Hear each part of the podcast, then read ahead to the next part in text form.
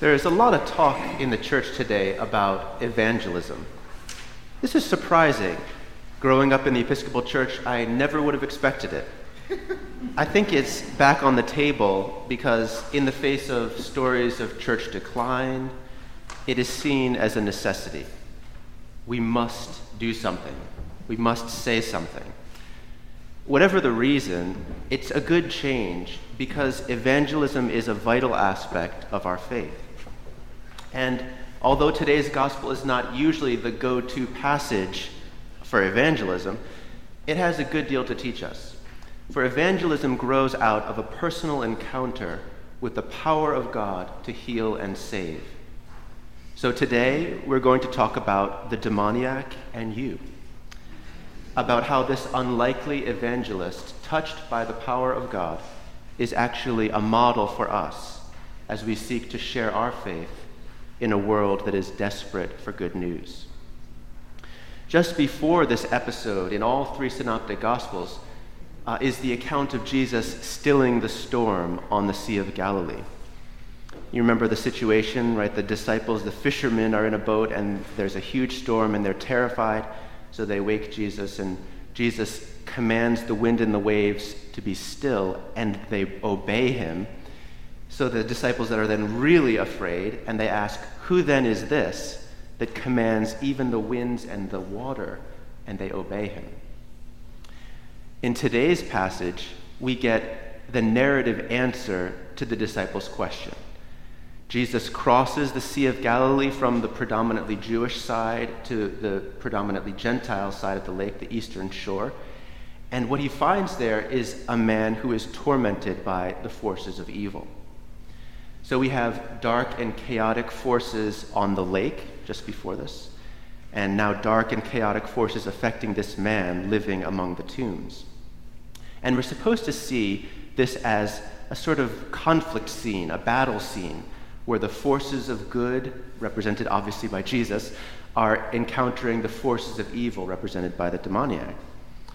Uh, but it's, if you notice, it's not a real battle, right? There's no real conflict going on except for the, the, the meeting of these two forces. The demoniac gives up before the battle even begins. He comes to Jesus and says, What have you to do with me, Jesus, Son of the Most High God? I beg you, do not torment me waving the white flag pretty quickly. And it's especially striking because what we learn from the story that he's called Legion because he, this is a, a, huge force of evil, a huge demonic force. Uh, a legion in Roman military terms was 5,000, 5,600 soldiers or something like that. So we're talking about a huge force, and it also underscores this idea of the battle imagery. So it's especially surprising that this legion of evil forces just completely gives up right at the very beginning of this inter- interaction with Jesus. What we're supposed to take from this, of course, is that there is really no conflict, right? Um, Jesus has complete authority over the forces of evil. Uh, in fact, everything that they do, Jesus has to give them permission to do. He gave them permission to leave and go into the herd of swine.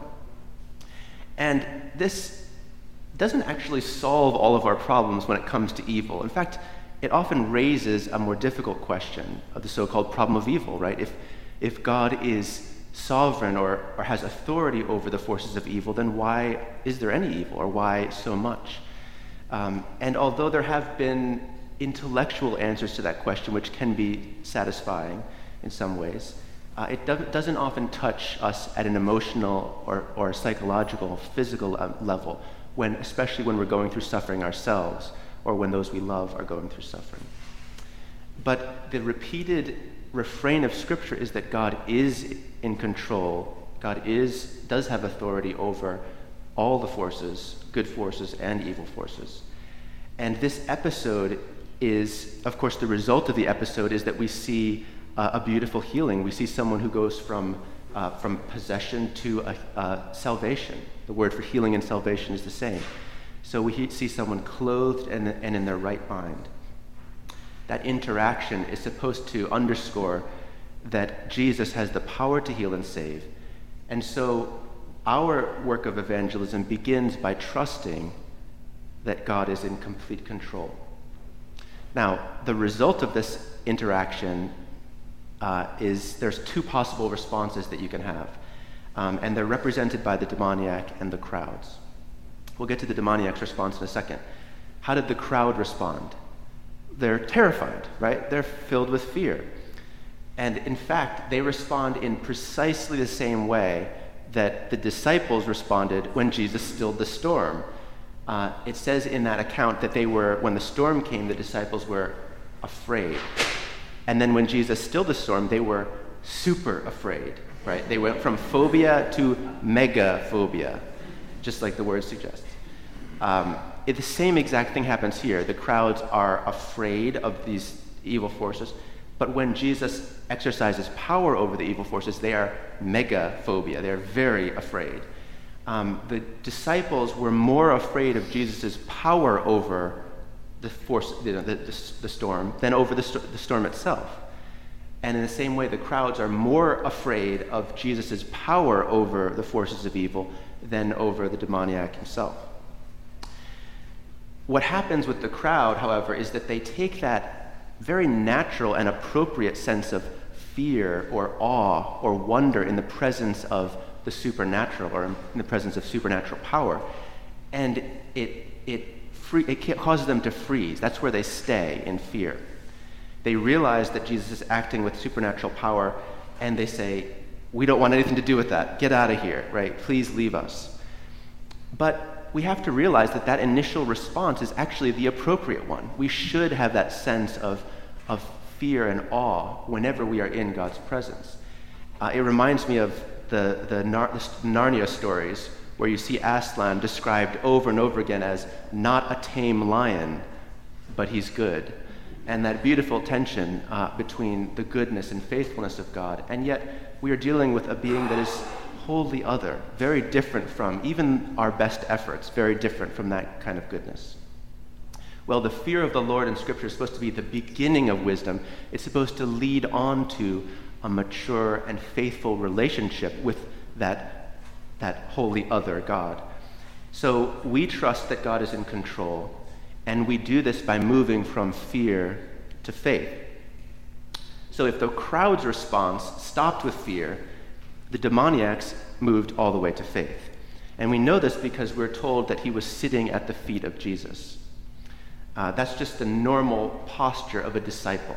So the demoniac becomes a disciple, a follower of Jesus. But notice, this is you almost miss this at the end of the story.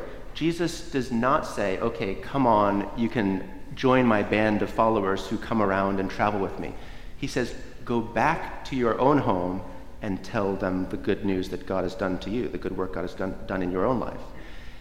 He's not dismissing him, he's giving him a vital task, a vital mission. He's actually commissioning the demoniac to proclaim the message, but he's doing it in the way that God commissions most of us not to become foreign missionaries, not to become ordained ministers, but to proclaim the work of God in your own life to those in your own family and friends and community. Um, the, like the demoniac, we are have to, we have to come and to see that God is in control. We have to move from fear to faith. And finally, we have to bear witness to what God has done in our own lives. We've all experienced in our own ways the healing and salvation of God. What was it in your own case? How have you been touched by the powerful healing love of Jesus? Did you experience the gift of God's amazing forgiveness, the healing of an illness, the peace that passes understanding? Did you experience the power of God to break an addiction, to heal the broken relationship? Perhaps a joy in your heart that nothing can shake